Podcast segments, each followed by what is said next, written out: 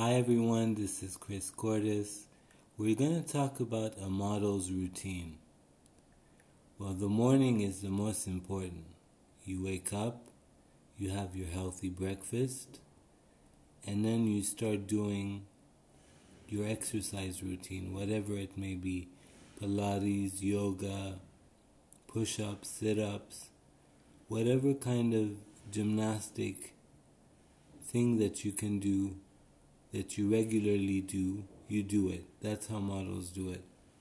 They do one to two hours and try to keep them um, very healthy and they try to tone a lot their bodies because that's what most modeling agencies want.